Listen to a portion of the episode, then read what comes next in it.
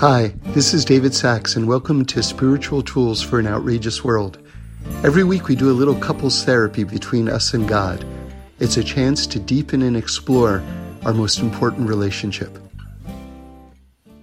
Okay, I'm glad you're here. We're about to get the mitzvah of lighting the menorah, so it's an appropriate time to talk about the nature of light. L I G H T. And what I think that you're going to see the more we discuss it is that light actually comes in many, many different levels.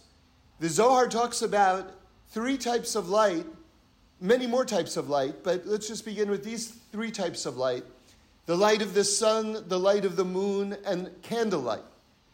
And each one of these types of light have something very special about it. Reb Shlomo explained that there are certain business meetings that you have during the day, but those business associates, you can't bear to see them at night. Isn't that interesting? By the light of the sun, it's okay. But by the light of the moon, no, it's not okay. Something, something changes.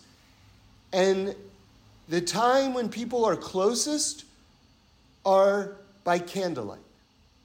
That's a type of light that draws people together.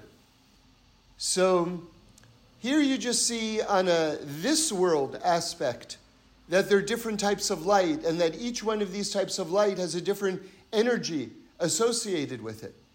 But what I want to discuss with you today are heavenly forms of light, more exalted forms of light. One of the names of Hashem is Or Ein Sof, which means light without end. Now, it's very important that when we talk about these things, because we're going to talk about very amazing, very, very deep things. We're going to be talking about the beginning of creation today. And so when we talk about God, we have to have some rules in place about what it means to talk about God. Okay? So the Zohar says God fills the world, God surrounds the world,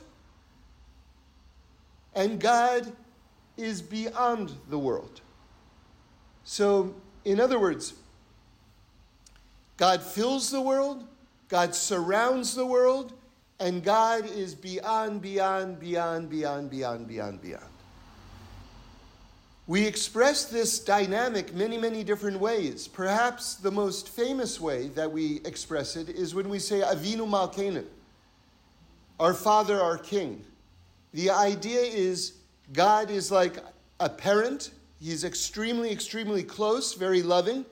But at the same time, God is in the palace. He's the king. And you know, someone could go through their whole life, maybe never see the king. So both of those things are happening simultaneously. When we talk about God, we can't talk about his essence because his essence is beyond. His essence is beyond. And yet, at the same time, he's very close. With that in mind, I want to give you a gematria, an amazing gematria, a different type of gematria. Because usually you use gematria to compare two different things and show how there's a similarity to them. This is in the Pischei Sharim, and this is a gematria that helps you understand pshat, which means the basic level. Usually, gematria is going to give you a deeper understanding, but this is actually a gematria that's going just to explain the basic terms. That's interesting. Just if you're a, if you're a connoisseur of gematria, I'm telling you that what I'm about to share with you is a different type of gematria. And it goes like this. The word ratzon, which means will, like the desire of someone, the will of a person, right? Or in this case, God. Ratzon is the gematria shemo. I'll explain what that means. That means that when we talk about God, we're not talking about his essence because, again, God is infinite and we're finite. we can reach tremendous heights, tremendous heights, and God is tremendously close to us. But we have to understand God fills the world, God surrounds the world, but there's also this aspect that God is beyond beyond. So when we talk about God, we're talking about the will of God. And the word ratzon, which means will, is the same gematria as shemo, which means his name. So when we talk about the name of God, we're talking about God's will, not God himself.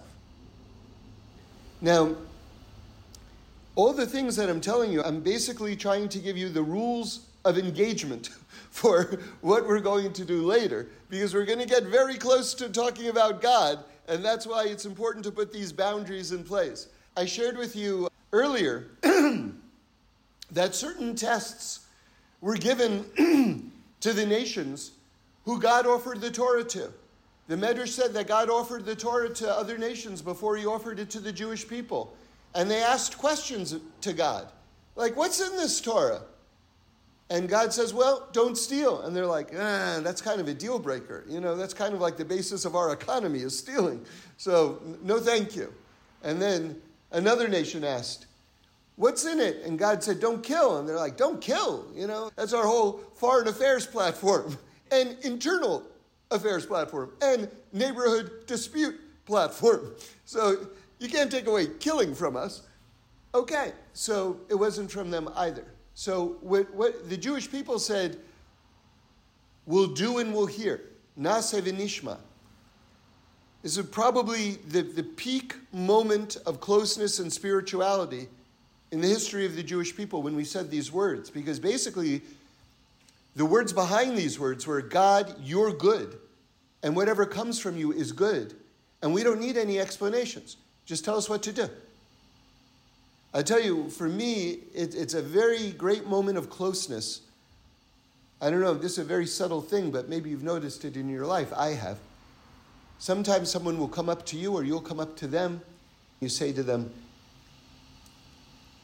Can you do me a favor? The people who are very close to you will say yes. 99% of the other people will say, What's the favor? it's like, Not so fast. Can you do me a favor? Ah, just, you know, tell me what's on the table here. The Jewish people said yes. We said, God, you just tell us what to do. We're going to do it. We'll hear the explanations later. Okay. So, what was the test that the Jewish people got? We heard not don't steal, we heard don't kill. God said, I'm going to put a boundary around the mountain, around Har Sinai, around Mount Sinai. And you can only get so close. Will you still accept this Torah, knowing that you're only going to be able to get so close? In other words, this idea that God is like a father, but he's also like a king. He's very close to us, and yet ultimately we can't understand him. Are we okay with that relationship? Because that's one of the premises.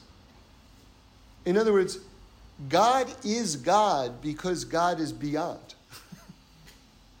a lot of people they feel like if you can completely explain God to me, if you can completely explain the mitzvahs to me, then I'm on board. But if you can't, not so much. But there's a lack of recognition, even though that's probably coming from a good place when the person is saying it, they want to understand.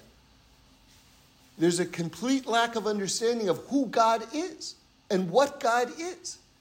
The premise of God is that He's completely beyond. How can the finite grasp the infinite? We can grasp aspects of the infinite, but not the entirety of the infinite. Or as I love to quote the Kotzker Rebbe, he said, I would never worship a God I understood. Because if you completely understand God, then you're also God. So what do you need God for? In other words, one of the premises of God is that you will never fully understand Him. That's the boundary around the mountain. That was the test of the Jewish people. It wasn't don't steal and don't kill. It was can you serve a God that you will never fully, fully, fully understand? And we said yes, because we understood God is infinite. And as long as we know that God is good, then what's the problem? Even if we don't understand, even if we'll never fully understand. Right? The angels don't fully understand. The only one who fully, fully understands God is God. But if you think about it, that's the way it's supposed to be. That's the way it should be. Okay. So I told you I want to talk about the nature of light. So this week's Parsha begins with the mitzvah to make a menorah. That's a type of light that puts all the other types of light together and makes them available in this world. Same thing with the light of the Torah. Special conduits of light. But before we start to get into the depths of the creation of the world and the creation of light itself, believe it or not, we're going to discuss that. I want to talk about the eye, the human eye. Because I came across a teaching from the son of the Ishbitzer Rebbe, the son of the Mei HaShiloach, the Noas Desha, that's the name of his Sefer. And this Torah was like, oh, this is like a wow. It's like a wow Torah. But first, I have to introduce it. It says in the Gemara, it says in Masechta Gittin, page 43a, if you want to look it up. There was an area where they didn't have a, a, a Torah scholar who could paskin, who could tell people like what the Torah law was in certain instances. You need someone like that in a community. So they, they didn't have one. So there was a someone who fit the bill of a Torah scholar, and someone came up to him and said, Listen, we need help with this stumbling block. Will you help us? Now listen carefully. What was the stumbling block that they needed help with? the Torah. In other words, this person wasn't trying to demean the Torah or lower the sanctity or the kavod of the Torah, but because they don't know the Torah laws, the Torah is being a stumbling block for them because they don't know what to do. And they're seeking help. So they refer to the Torah as a stumbling block. And they say, We need help with this stumbling block you're a Torah scholar. Can you help us? Be a leader in our community. You follow? So listen again carefully. They're referring to the Torah as a stumbling block, but not, God forbid, in a way that diminishes the honor of the Torah. They want help how not to stumble so that they can keep the Torah. You understand? Okay. Now the Gemara says Wow, this is amazing. And they give us a foundation that this is one of the great things that we need to know for our own lives. The Torah wants to probe further into this idea that the Torah is a stumbling block. And the sages in the Gemara come up with the following explanation that until you stumble over something and fail in life, you will never fully understand it. That's how the Torah is a stumbling block. Remember, Torah means to teach. So now we're getting two names for the Torah it's a stumbling block and it's a teacher. And so the sages are connecting these two ideas and saying that until someone falls in an idea, they will never fully be able to understand what that idea is teaching. That, that's A, very reassuring, right? That God is teaching us lessons through our failure. In other words, it's not just that we failed at something and if you're smart, try to learn a lesson. like, it's not that. It's that sometimes God blesses us with success in certain areas, And sometimes God blesses us with not success in certain areas, but not just because He wants to shut us down or stymie us. That is the vehicle through which God is going to teach us an important life lesson. So God is with us in both aspects of our life. And God is guiding us in both aspects of our life. Very important. Very, very important. Okay. Now, with that in mind, I want to tell you this amazing teaching. Okay? You need that as, as a background for this about the human eye. Remember, we're talking about light, and how do we see light? Through our eye. So, now listen to this. The Noas Desha, the son of the Ishbitzer Rebbe, points out that the eye is, has a white part to it, and it also has a black part to it. This is everyone's eye. Okay? You have a little ring around the black part, which could be different colors, right? But every eye has a white part to it, and the center part of the eye, the pupil, is black. This is everybody. The Noas Desha puts all of these teachings together and he says the following White means purity. So, white means that you didn't make a mistake, right? That you're 100% in that area. That's the white of the eye. But where do you see out of? You see out of the black of the eye. What does black stand for? The mistakes that we've made. So, in other words, it's through the mistakes that we've made and the lessons that we've learned, like the Gemara says, that you only truly understand something after you've fallen in that area, that you can actually see the truth and move forward. And so we see through the black of our eye, not through the white of our eye. Amazing teaching. Amazing, amazing teaching. Okay, so now let's get into the nature of light. Okay, this is very exciting because this is absolutely one of my favorite topics in the world. And I've told you, again, many, many times, but we're going to go deeper in a second. But let's just have a just a bit more context before we plunge in. I told you that the way God created the world, like one of the amazing things about Einstein is that Einstein provided the math for what the Torah has been saying all along right? We always knew these ideas, but now we can point to it and, and figure it out scientifically and mathematically, thanks to Einstein. But all he's doing is showing that what the Torah has been saying all along is true. In fact, we say that science is still catching up to Torah.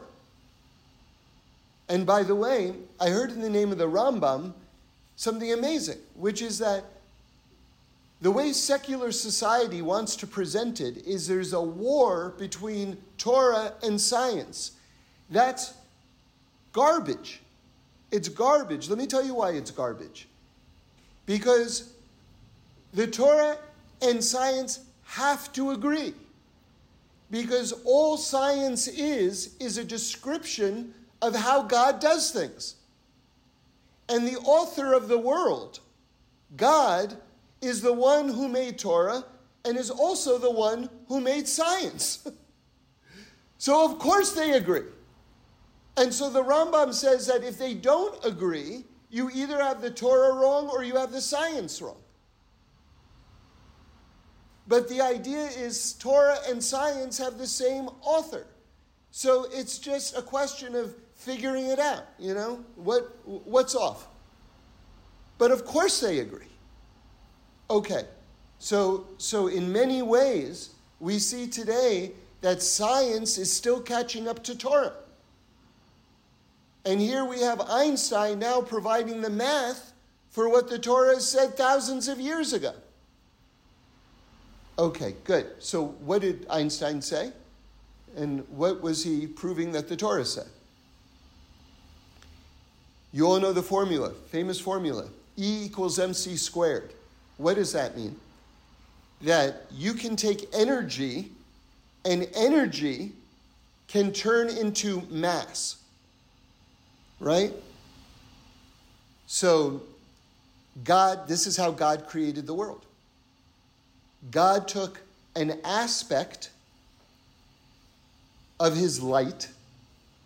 Remember, one of the names of God is Or Ein Sof, God, light without end. God took an aspect of his light, we say the outer garment, not all of God, just an aspect of his light, the outer garment. And divine light, this is the greatest energy in the entire universe, divine light. So he took this energy and he made the world out of it. That's what it is. And what are the Hebrew letters when we say that God created the world out of the Hebrew letters? What are the Hebrew letters in their root form? They're different energy wavelengths. So God combined these energy wavelengths and He made the universe. So, you know, we have continuums from spirituality to materiality, those are not two separate concepts. That's one fluid, straight continuum. Light becomes condensed until it becomes matter. Okay. So now we're ready to dive in. So I want to point out, and what I'm telling you right now is from the Zohar. The third Pasuk, the third verse of the Torah, we're going to see these things, and then we're going to see them in the prayers that we say every day. I'll read it in English first, one of the most famous verses in the entire Torah. God said, Let there be light, and there was light. Okay? So the way we say that in, in Hebrew is Vayomer Elohim Yehi or now, there's something very, very striking about that phraseology. So if you look, there are 10 utterances of creation.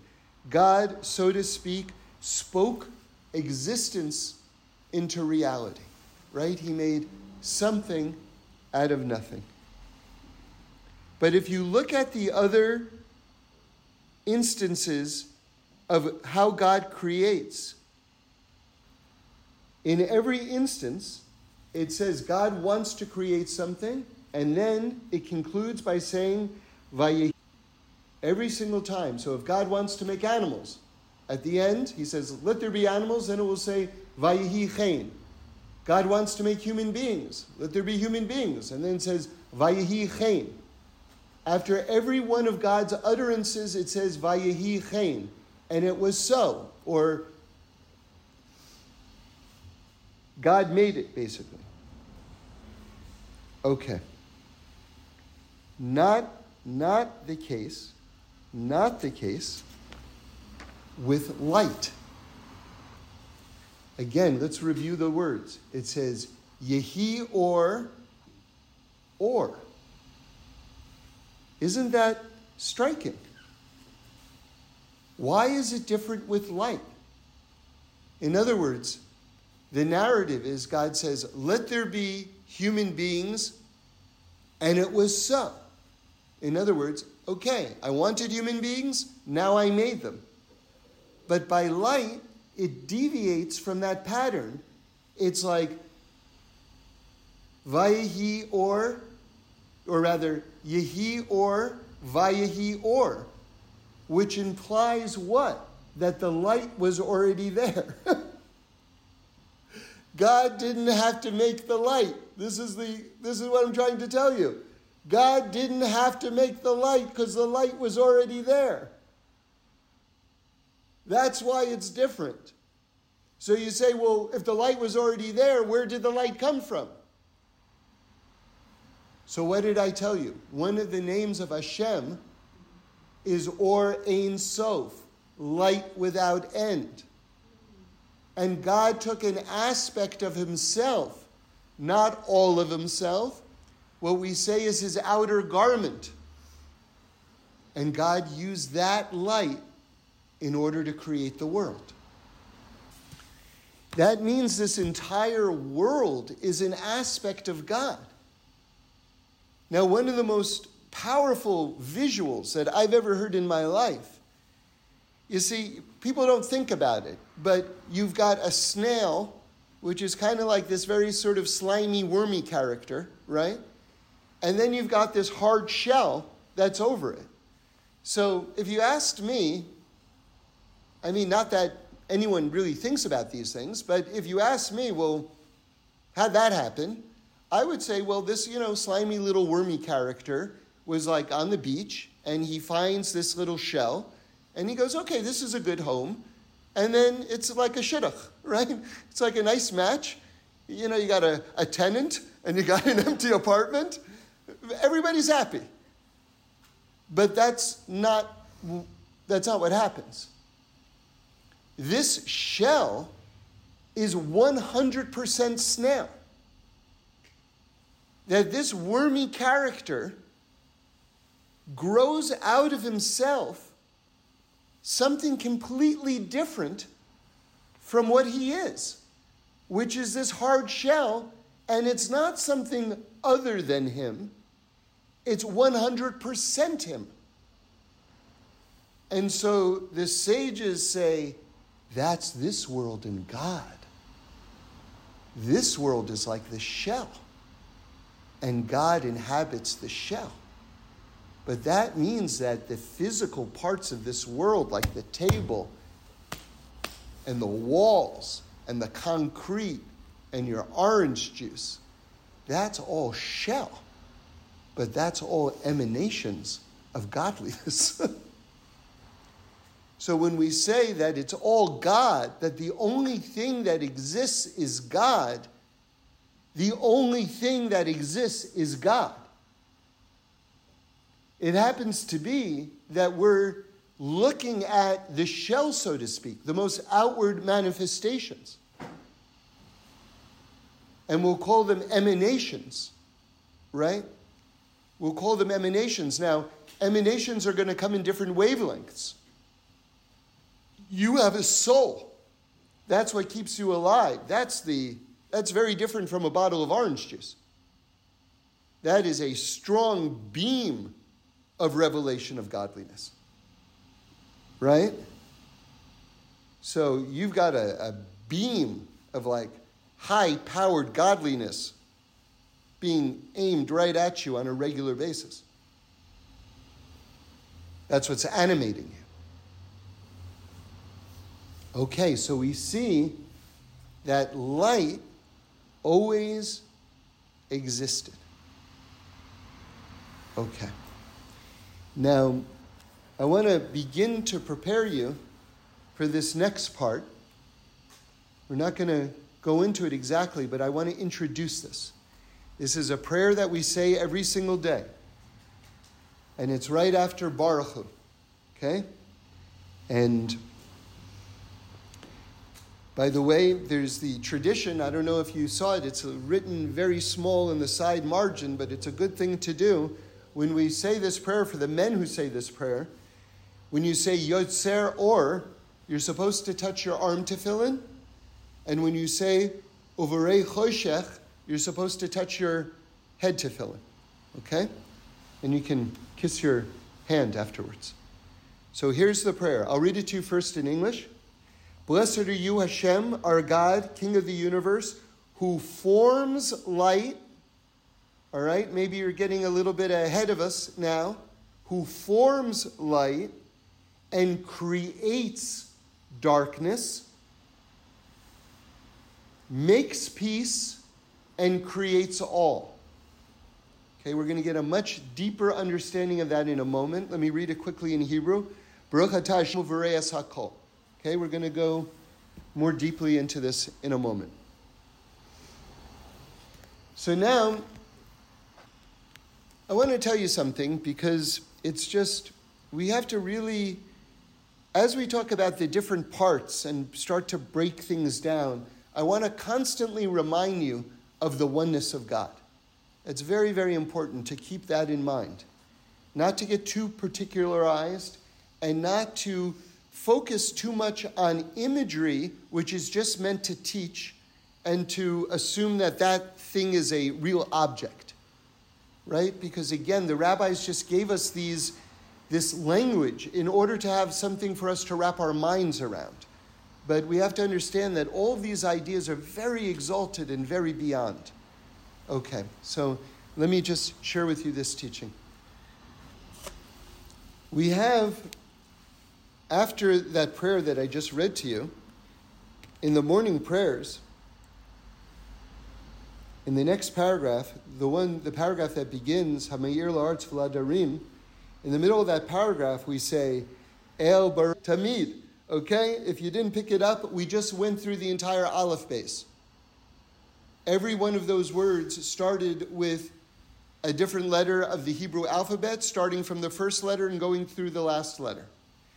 Now, I got a surprise email, actually a WhatsApp, this past week. A rabbi who's, who, had a, who had a phenomenal influence on me, still does, is a wonderful, wonderful, wonderful teacher, one of the best teachers ever, Gedalia Gerfein. He, we're not so much in touch, but he just sent me a WhatsApp out of the blue, and he says, Here is the answer to a question you asked me 20 years ago. And he sends me a snapshot from the Yismach Moshe, who is one of the great Hasidic masters. I actually had the schus of going to his kever this past Elul. It's in Hungary. He brought Hasidus to Hungary. Okay, one of the great Hasidic masters. Actually, Satmar traces their line to him.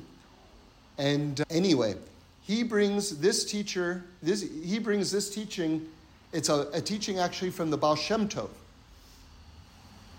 But it's in his Sefer. So what does the Baal Shem Tov point out? In the Musaf Shmona Esrei. So we say it once a week on Shabbos.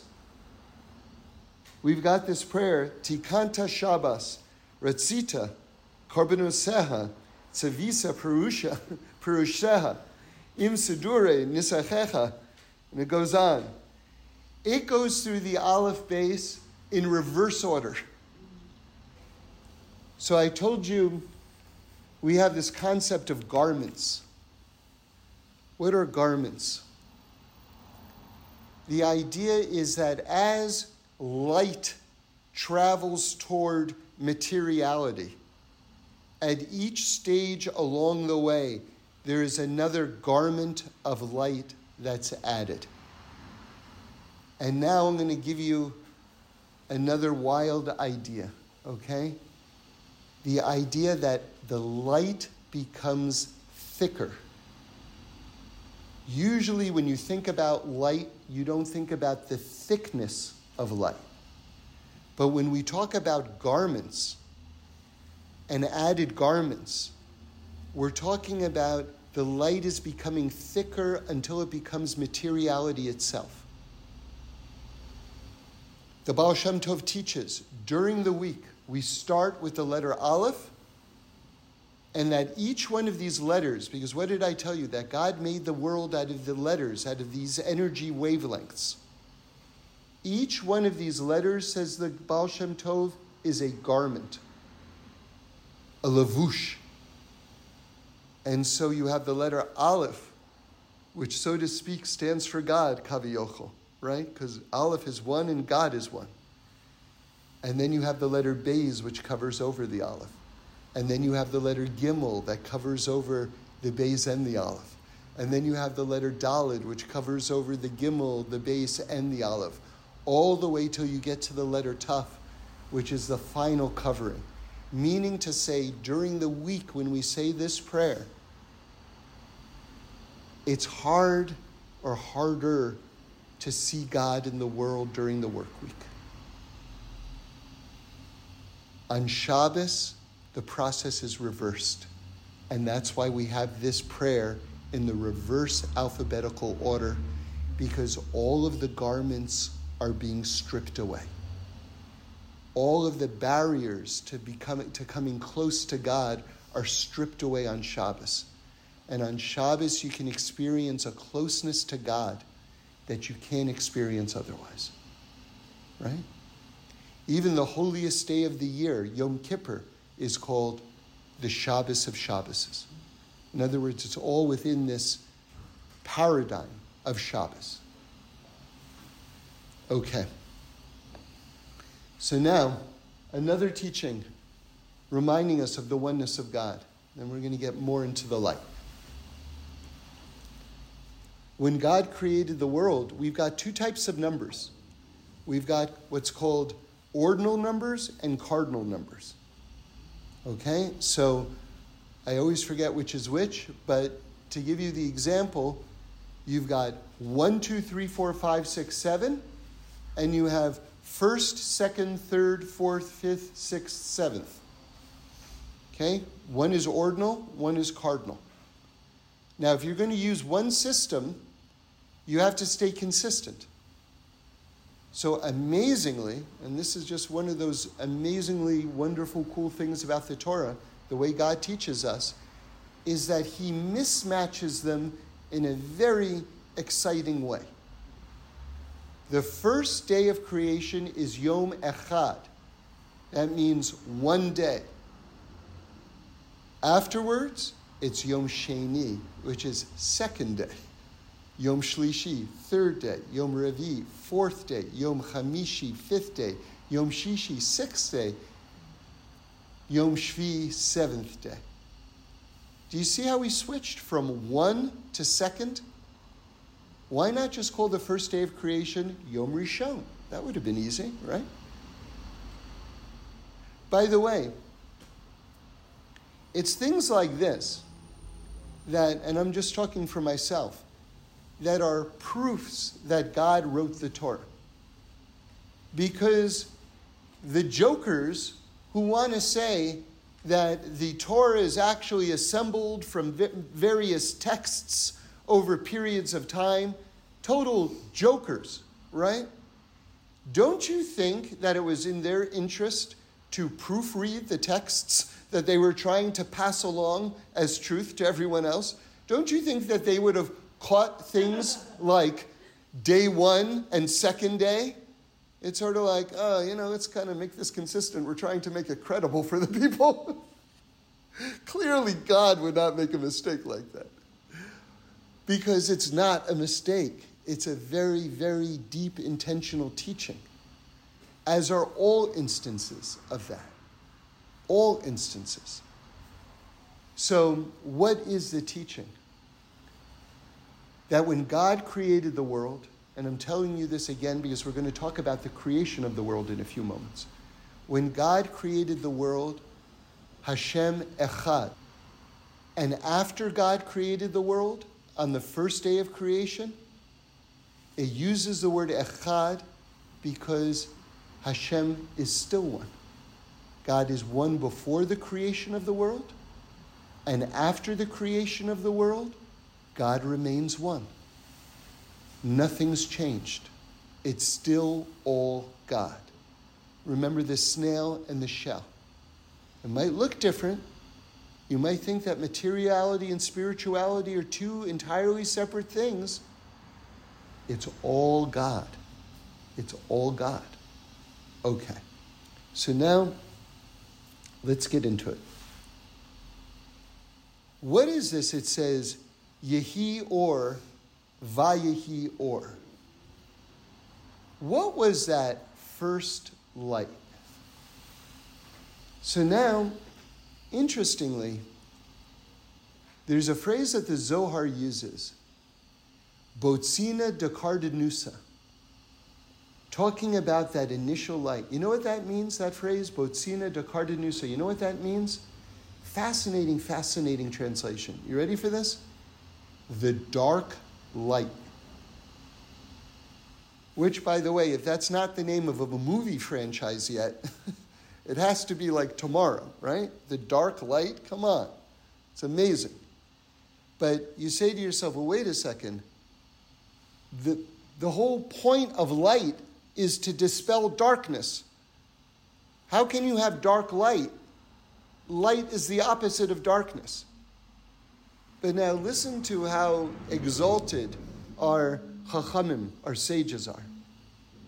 They understood that God created the world out of light. Now listen carefully. That initial light is going to become the universe, right? The world. And what is the world going to do? It's going to conceal the presence of God.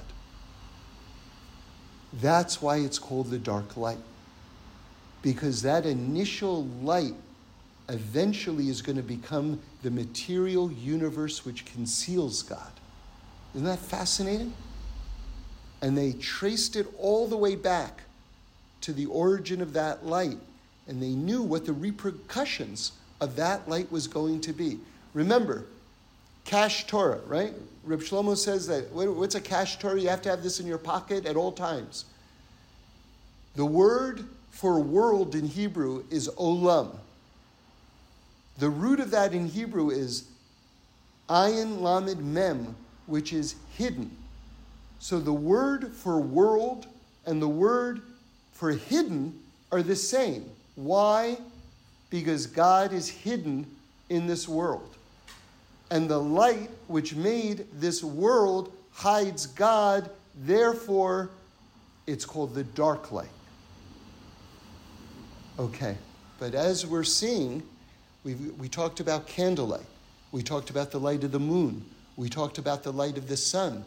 Now we're talking about Yehi or Vayehi or. We're talking about the initial lights, these heavenly lights. But now we're going to go even higher. Now we're going to talk about the creation of light itself. So I want to teach you a word. If you don't know it, this is a very, very important word in terms of Kabbalah. The word is avir. Avir.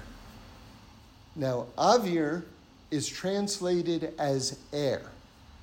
A I R, air. But the Zohar refers to the Avir Ilah, which means the higher air, right? Or the more exalted air. And when we're talking about Avir, we're really not talking about the air that we breathe with our lungs at all. It can also mean that. But we're talking about something so beyond and exalted. Like the highest, highest, highest, highest, highest. Highest, highest, highest. Before the world was created, highest. Now listen to this something unbelievable. Again, from the Zohar.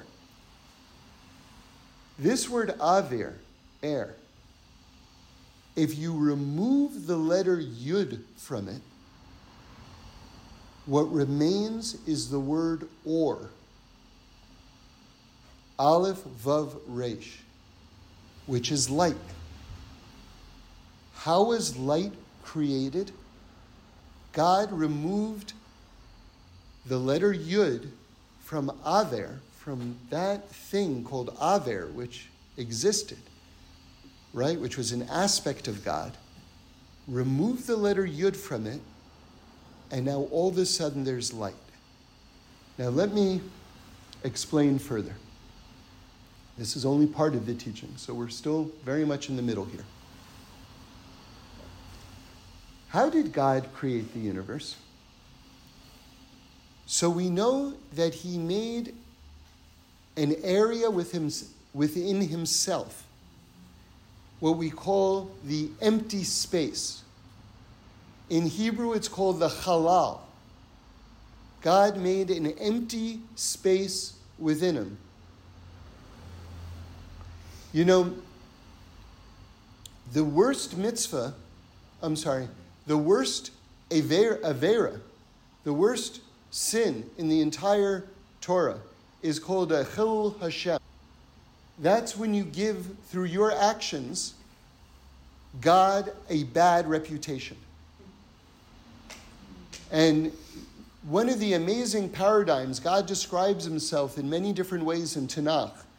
One of the ways God describes himself is as our twin.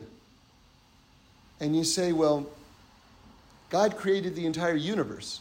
how, is, how am I a twin of God? Okay, well, I have a neshama. That's a piece of him, so I guess right, that's kind of like twins, but that's like the tiniest piece, you know, like it's not really twins, and I can't do what God does, so people confuse twins, right? How is anyone confusing me for God? So the answer is we've been hardwired in this crazy way, our brains, the way we think, that if someone, say religious, does something unethical, people stop believing in God. Or it gives God a tremendously bad reputation. Now think about it. That means that somehow that person has confused me and God. because we're twins. You see, on a very deep level, we are twins. Now, the Gemara says something very interesting, and they actually give a mathematical formula for this. They say if anything is true for the bad in the Torah, and this is the Gemara's math that I'm telling you right now, it's 500 times more for the good if you can do it. So, yeah, it can go the bad way, but you can do it if it's the good, it's 500 times greater. So that means if you do a mitzvah, you can give God a good reputation because people confuse us and God. Because of this very deep idea that we're twins somehow. Okay. So, what is a Chilul Hashem? It comes, why are we talking about this? Because it comes from the same word, halal, which is this empty space that God made within himself. So when a person desecrates God's name, what they do is they make a hole in that person's consciousness where God doesn't exist. Or they make a hole out of the entire world and believe that God doesn't exist in the world. That's the parallel between Chilul Hashem and this halal that we're talking about at the beginning of creation. It's this empty, vacated space. Now, the big Kabbalistic joke is that the empty, vacated space that God made within himself is also filled with godliness. Because there is no iota, no space at all that isn't filled with God. And Reb Tzadok HaKohen says that's what the snake put into us. When we talk about the zuhama, which is snake poison, what did the snake give over to Adam and Chava that we're still all living with? The idea that there could be such a thing as a place where God is not. say that again. You want the best, in my opinion, working definition of snake poison? Right? What the snake did to us? it put into our brains the idea that there could be such a thing as a place where God is not. So you see, even the halal, even this initial opening that God made with himself, within himself, in order to create the world inside of that, even that is filled with godliness. But it's a diminished godliness, it's a darker light so that we can have free choice. That's the idea. God was like, what if there were a creature that didn't have to serve me? Or they that's what their perception was. Angels don't have free choice.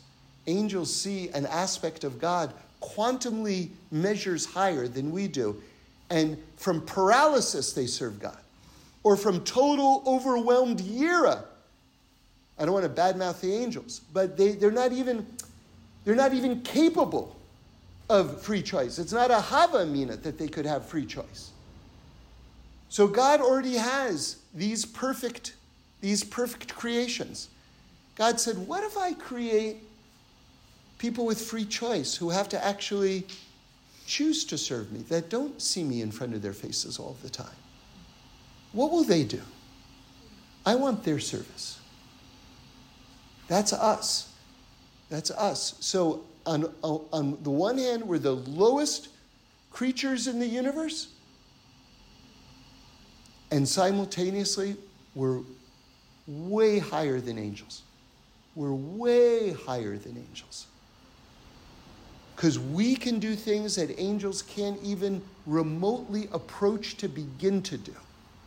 Chaim said that when a person begins to speak Lashon Hara, to say something that they shouldn't, and then they stop themselves, the angels gasp in envy. Okay, so now we have this halal. We have this space that God created in order to put the world in. And now God is going to shine a light into this world, as we discussed. And from that light, He's going to make the universe. All right, now let's go back to a question that I can't even believe that the Zohar addresses. And I saw it in the Pitchei Shearim, Rav Yitzchak Isaac Chaver. You ready for this? How did God make the halal? I mean, in terms of divine mechanics, like, who's ever hearing this, you did something right to be able to hear this next piece of information. We're going to find out how did God make the halal? How did God make that hole to begin with? And the truth is, I already told you the answer. We have this word avir, which means air. This existed before the halal. And what God did was, He took the yud out, and when God took the yud out, this empty space was created. And what was left is the word or. Now light shines into this empty space. And if that's very abstract, I'm about to give you a visual which is going to make it, I think, perfectly clear. God bless me with this visual. You ready? Imagine a sink full of water. Okay? To the top, it's filled with water and there's a plug on the bottom. Have you ever pulled the plug out of a sink or out of a bathtub filled with water? You know what happens? A whirlpool forms. There's a hole that forms. Now imagine that sink filled with water. The water in the sink is the avir. That's this avir ilah, the, this heavenly, exalted air. That's the water filled of the sink. The plug is the letter Yud. You pull out the letter Yud, the plug, and what gets created? A vacuum, a hole. That whirlpool inside. And that's the area that God now, now you have or, now you have the light shining into this empty space which is going to become the material universe. I told you that light always existed because the light that God created the world out of, or if you want to, right, it was just an aspect of God, the outer garment of God. So now, and I told you that there are levels of light. So now let's revisit those words in the Torah. Yehi, right? It doesn't say, and it was so like all the other utterances of creation, where all of a sudden it comes into existence. No, because it was there. So what's the vav of Yehi or Vayehi or? There's a vav in there. What is that vav? So we know the letter vav is a straight line. It pulls down energy right? Like in the Yud K Vav K, I always tell you to picture it, one letter on top of the other. The top Yud, that's the highest emanation of light. Then the hay underneath it, then the Vav, then the bottom hay, which is this world, pulling down the light into this world. So when it says Yehi or, that's referring to these upper levels of light that we're talking about. And then it says Va, that's the Vav pulling down that heavenly light into the lower light that we experience in this world, like the light of the sun, for instance. or even the Or HaGanuz, right? All those lights are lesser lights. So, so that's tzimtzum. That vav is tzimtzum. It's compressing the light and making the light that we have now. So now we see that we have stages of light. Now let's go to the prayer that we say in the morning, and we're going to see a whole, we're going to see everything that I just told you. You're going to see it with your own eyes right in the beginning of the davening. So we say, Baruch Atah Hashem. This is right after, again, right after Baruch say it every morning. Baruch Atah Hashem. Ser or. Now we've got two languages of creation here. We have Yotzer and we have Ose. Oh, I'm sorry. We have Yotzer and we have Bore. Now the Ramban says that when you have the word Yotzer, that means to form. That means that God is taking something that already exists and He's forming it, He's fine tuning it. When you have the word bore, that means that God is creating it out of nothing. Now, look how it perfectly syncs with everything that we've just said. Blessed are you, Hashem, our God, King of the universe, Yotzer, or. Yotzer means that God just is forming something. He's not creating it out of nothing. Why is he just forming it? Because the light was already there. He doesn't have to create it out of nothing, he's just forming it. And how does God create the or? He takes Avir and he removes the letter, the letter Yud. Remember, the letter Yud is the, is the holiest letter of the Hebrew alphabet. All the other letters in the Hebrew alphabet, they go down to the line or go below the line. One out of 27 letters, and I'm including the five final letters, one letter out of 27 floats above the line. That's the letter Yud. Isn't that awesome? In other words, if you want to see its Kedusha, it's just floating, the letter Yud. God removes the letter Yud, this awesome holiness, from Avir, and he creates Or. But what did we say that or was? The dark light. So now let's continue to read. Yotzer or, God forms light. He just forms it because it was already there. And how does he form the light? By removing the letter Yud. And what's the next le- words? Uverei choshech. And God creates darkness. That's how God created darkness by removing the letter Yud from Avir. That exalted quality of light, that heavenly, heavenly initial, like Yud, removing it. Now we've got the creation of darkness, which shows you that light was always there, but darkness is the creation. You see, so many people think that the baseline of reality is darkness, and God said, Let there be light. Everything that we've learned today shows you that the opposite is true. Light is the beginning of the world, light is the beginning of reality, light is the truth. Darkness is a creation. And now, let's skip ahead to the prayer that we say right before Shema. This is Nusach Sfard. It says, Baruch atah. And then we say, Shema Yisrael, Hashem Elokeinu, Hashem Echad. We declare the oneness of God. So let me read that to you in English. Blessed are you, Hashem, who chooses his people Israel with love. Again, why does God create this universe? Why did God create the halal? Right? Diminish his light. We said that we should have free choice. How do you say free choice in Hebrew? Bechira. So, so, so it's the same word as bocher. So the context that we read it here a moment ago is Blessed are you, Hashem, who chooses his people Israel with love. And then we declare the oneness of God. But I'm going to reread this prayer, staying true to the words.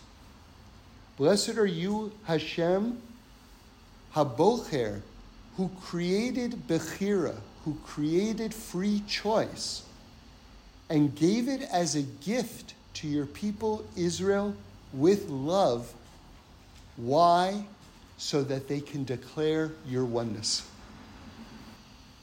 God, you gave us Bechira. You chose us and you gave us Bechira, free choice, as a gift. Why? Shmachad. So that we can look at this world with the illusion of many powers and see the oneness of God. You know, Hebrew is the language that God created the world out of. It's called Lashon HaKodesh. And as Reb Shlomo put it so poetically one time, when the wind rustles through the trees, the sound that it makes is in Hebrew. So the language of creation is Hebrew. Having said that, and I don't, I don't hardly ever, ever, ever do this, but I want to make a little bit of a